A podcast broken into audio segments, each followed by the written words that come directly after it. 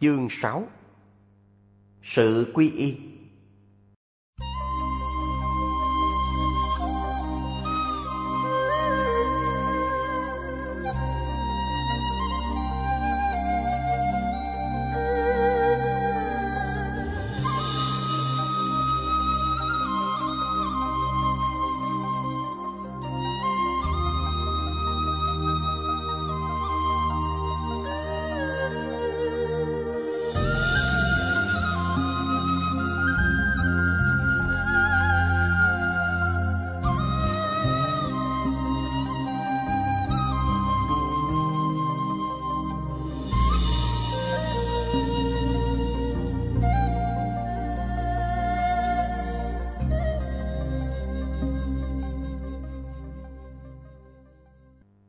được thúc đẩy bởi sự sợ hãi những đau khổ của sự tái sinh và những cảnh giới thấp của dòng sinh tử.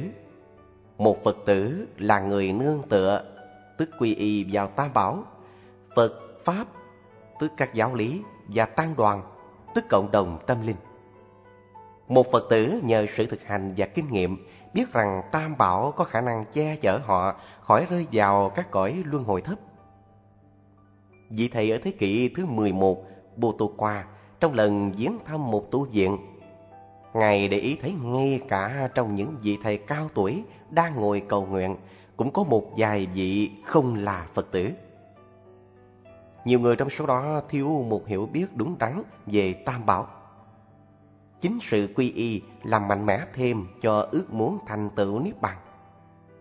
Đức Phật đã đấng hoàn toàn giải thoát khỏi mọi mê lầm và khiếm khuyết Ngài được phú cho mọi phẩm tính tốt đẹp và đã đạt được trí tuệ xua tan bóng tối của vô minh. Pháp là kết quả của sự giác ngộ của Ngài. Sau khi thành tựu sự giác ngộ, một vị Phật giảng dạy và điều Ngài có thể làm là nam hay nữ giảng được gọi là Pháp. Tăng đoàn được thành lập bởi những người đi vào sự thực hành các giáo lý được Đức Phật ban cho. Đây là những định nghĩa căn bản của Tam Bảo. Hoạt động của Đức Phật là ban những giáo lý và chỉ rõ con đường. Hoạt động hay chức năng của Pháp là xóa tan những đau khổ và các nguyên nhân của chúng, là những mê lầm. Nhiệm vụ của tăng đoàn là quan hỷ khi thực hiện sự thực hành Pháp này.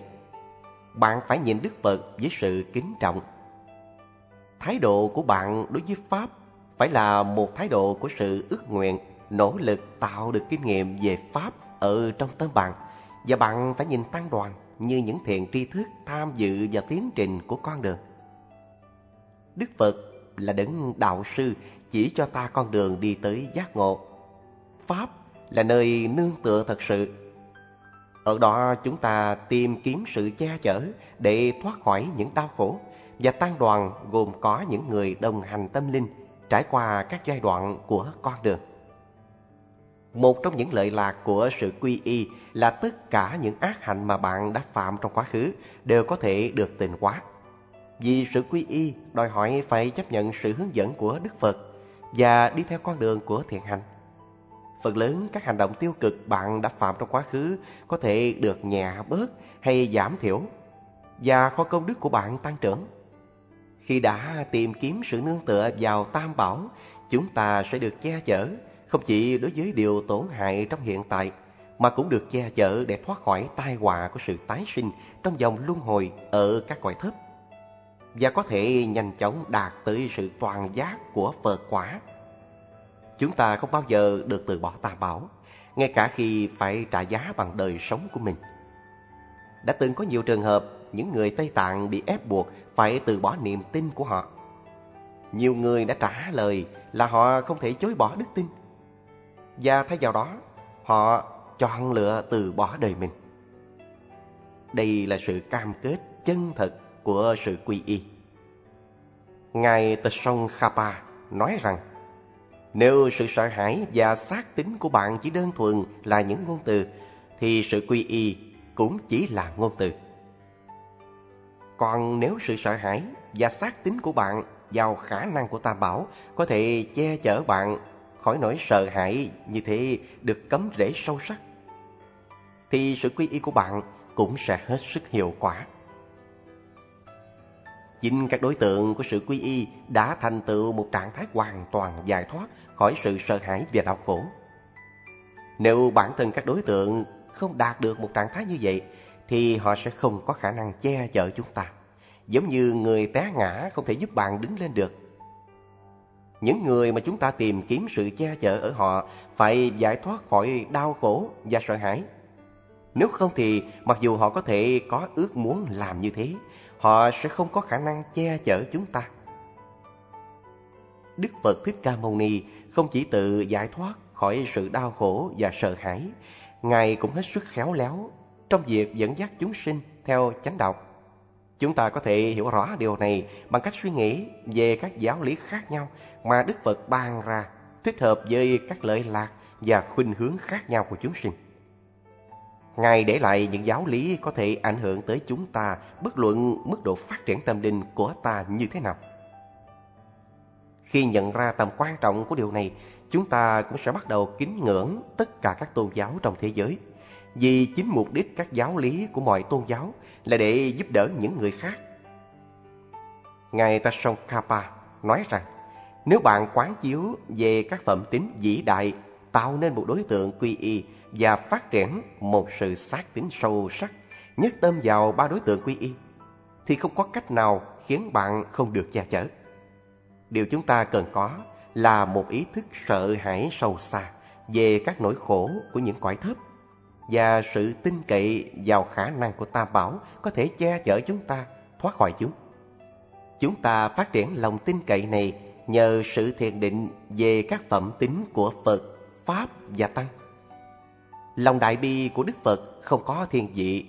Ngài không phân biệt giữa chúng sinh giúp đỡ Ngài và những người không làm điều đó. Sự làm việc vì lợi lạc cho tất cả chúng sinh của Ngài thì không thiên vị. Những tiêu chuẩn này chỉ có đầy đủ ở Đức Phật và vì thế mà Ngài và nhiều hình thức và các hóa thân của Ngài cùng với các giáo lý Ngài ban cho và cộng đồng noi gương Ngài đi vào con đường thực hành của Ngài trở thành nơi nương tựa, tức quy y.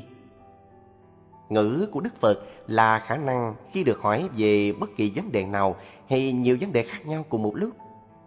Ta được biết là Ngài có thể thấu hiểu bản chất của tất cả những vấn đề đó và có thể đáp lại trong một lời phát biểu. Nhờ đó, các câu trả lời ứng hợp với sự hiểu biết của người hỏi. Trí tuệ của Đức Phật có thể hiểu biết toàn thể phạm vi của các hiện tượng tương đối hay tuyệt đối, giống như Ngài đang nhìn vật gì trong lòng bàn tay. Vì thế, mọi đối tượng của tri thức được hiểu biết và ở trong sự quán triệt của trí tuệ của Ngài. Tâm của Đức Phật cũng toàn giác.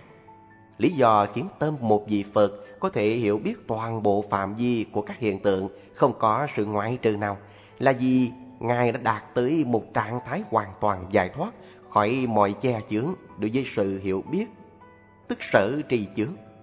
Các sở trì chướng là những dấu vết hay các thiên kiến để lại trong tâm do những mê lầm, sự suy mê tức vô minh về bản tánh của thực tại, sự tham luyến và sân hận từ vô thủy. Khi những dấu vết này được tẩy trừ, chúng ta đạt được trạng thái gọi là toàn giác. Vì không còn sở tri chướng nào nữa, chúng ta đạt được trạng thái toàn giác của tâm thức. Nó thấu biết toàn thể phạm vi của các hiện tượng mà không bị một che chướng nào.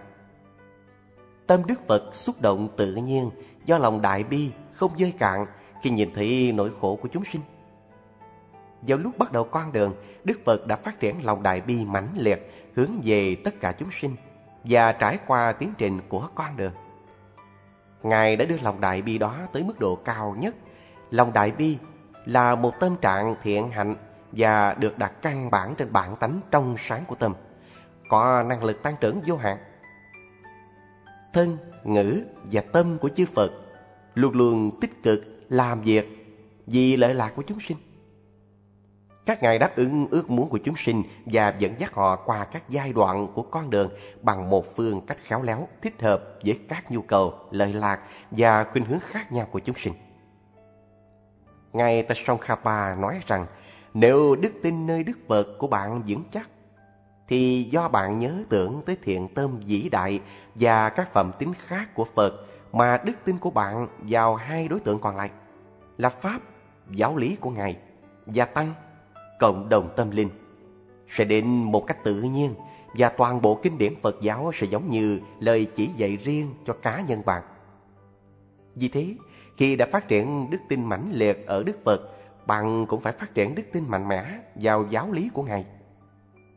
Đừng bao giờ bình phẩm các hình tượng của một vị Phật bất luận chất liệu hay hình dạng ra sao. Bạn phải kính trọng các hình tượng như bạn kính trọng chính Đức Phật. Khi đã quy y Phật, bạn đừng quan tâm tới hình tượng được tạo nên bằng chất liệu gì, mà nên dành cho nó một sự kính trọng bất luận nó như thế nào. Bạn đừng bao giờ đem các tượng Phật làm vật để mua bán hay dùng như đồ thế chấp. Có lần Ngài Atisha được một trong những đệ tử khẩn cầu Ngài bình luận về một bức tượng của Đức Văn Thù, Bồ Tát của trí tuệ. Và nói rằng nếu Ngài Atisha thấy nó tốt thì anh ta sẽ mua bức tượng. Ngài Atisha nói là người ta không thể phê bình về thân tướng của Đức Văn Thù. Nhưng nếu nói về mặt điêu khắc, nó chỉ ở mức trung bình. Rồi sau đó, Ngài đặt bức tượng lên đầu như một dấu hiệu kính trọng. Khi nói tác phẩm, hẳn là trung bình. Dường như Ngài Atisha muốn nói nó trông không xuất sắc, vì thế nghệ sĩ cần cẩn thận hơn nữa.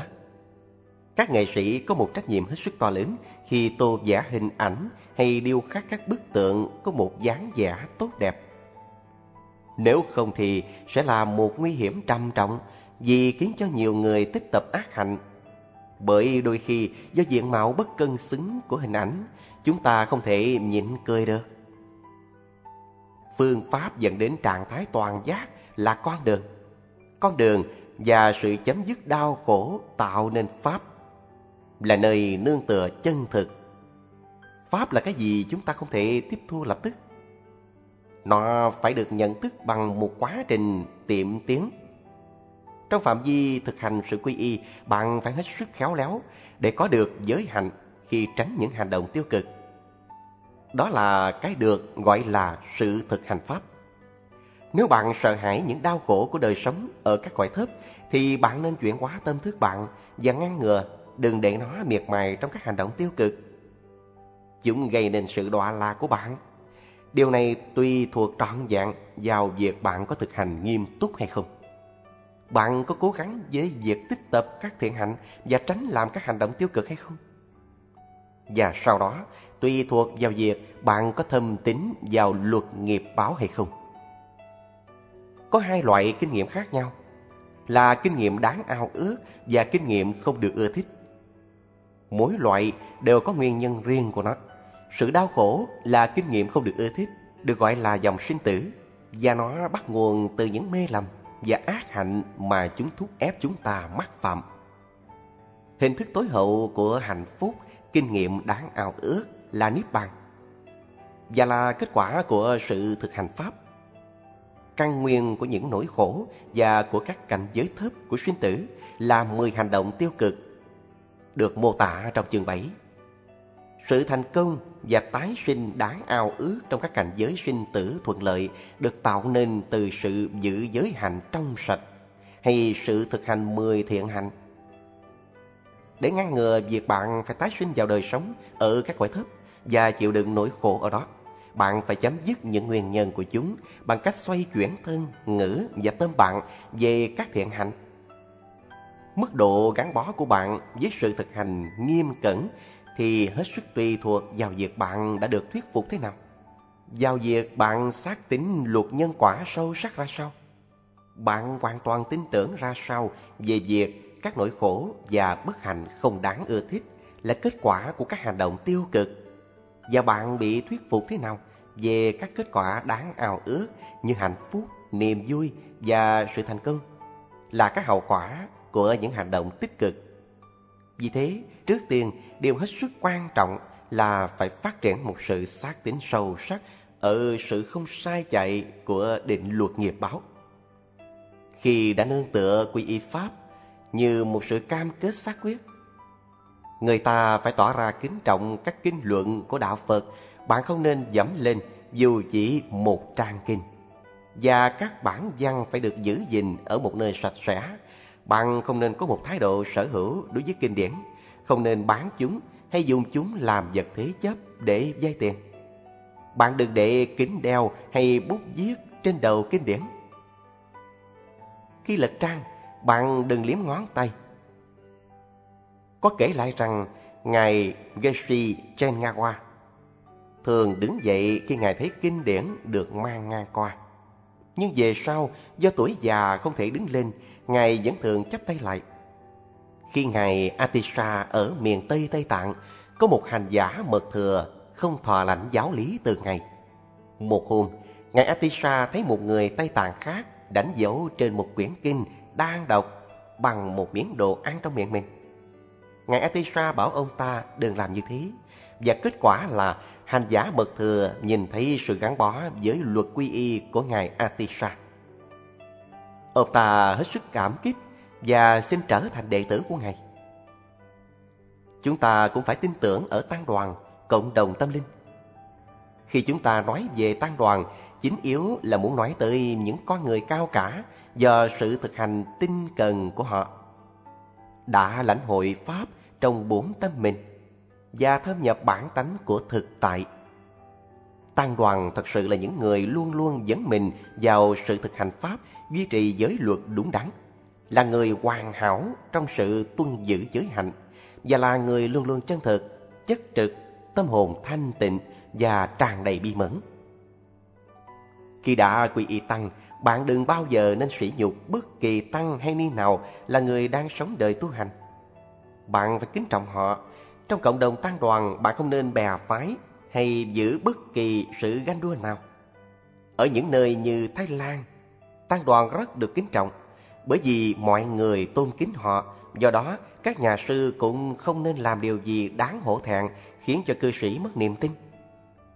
Nói chung, tôi không cho là có một tăng đoàn rộng lớn như ở Tây Tạng là điều nhất thiết tốt đẹp. Nhưng tốt nhất là có những nhà sư thực sự thanh tịnh, dù chỉ là một cộng đồng nhỏ bé. Việc bạn có trở nên một nhà sư hay không là một vấn đề chọn lựa cá nhân.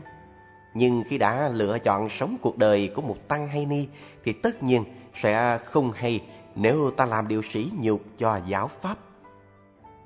Mặt khác, không chỉ không tốt cho bạn, điều đó còn làm cho những người khác mất lòng tin và tích tập các ác hạnh vô ích. Có kể lại rằng Ngài Darom không giảm lên dù một mẫu nhỏ y phục đỏ hay vàng vì nó tượng trưng cho y áo của Tăng Ni. Ngài Tashokhaba nói rằng sự quy y thật sự là lối vào cộng đồng Phật tử. Và nếu sự quy y của chúng ta không đơn thuần là ngôn từ và thật sự là một cảm nhận sâu xa, thì chúng ta sẽ không bị người khác làm tổn hại và sẽ dễ dàng tiến bộ trong sự thực hành của ta. Nhận thức được các lợi lạc này, chúng ta nên nỗ lực làm mạnh mẽ nỗi sợ đau khổ của ta và phát triển một đức tin và xác tính mãnh liệt vào năng lực của Tam Bảo có thể che chở ta thoát khỏi những nỗi khổ đó. Chúng ta phải cố gắng làm cho sự thực hành quy y của ta càng có nhiều năng lực càng tốt và cố gắng không bao giờ làm trái lại các giới luật ta đã thọ nhận. Như vậy, với sự tỉnh giác về cái chết và nỗi sợ hãi các cảnh giới thấp của sinh tử, chúng ta sẽ nhận ra rằng Tam Bảo có khả năng che chở chúng ta và là suối nguồn nương tựa chân thực.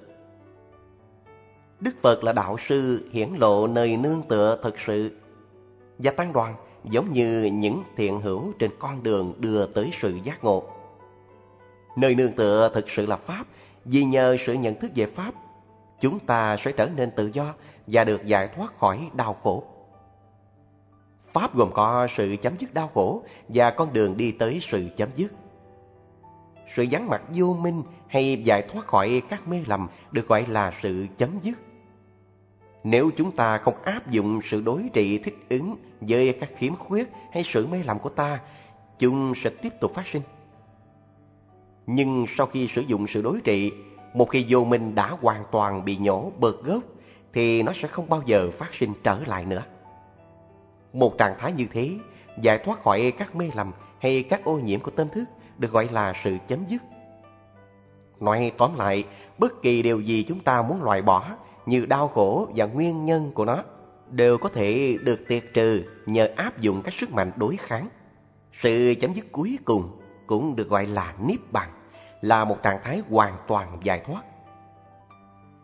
Chư Phật, các đấng hoàn toàn giải thoát, thì không thể nghĩ bàn. Pháp là giáo lý của các ngài, thì không thể nghĩ bàn, và Tăng cũng không thể nghĩ bàn. Vì thế, nếu bạn phát triển đức tin không thể nghĩ bàn, thì kết quả cũng sẽ không thể nghĩ bàn. Trong kinh điển có nói rằng, nếu có thể làm cho thấy được cái lợi lạc của sự quy y tam bảo, thì toàn bộ vũ trụ chứa đựng chúng sẽ trở nên quá nhỏ bé, giống như những đại dương không thể đo lường được trong tay bạn.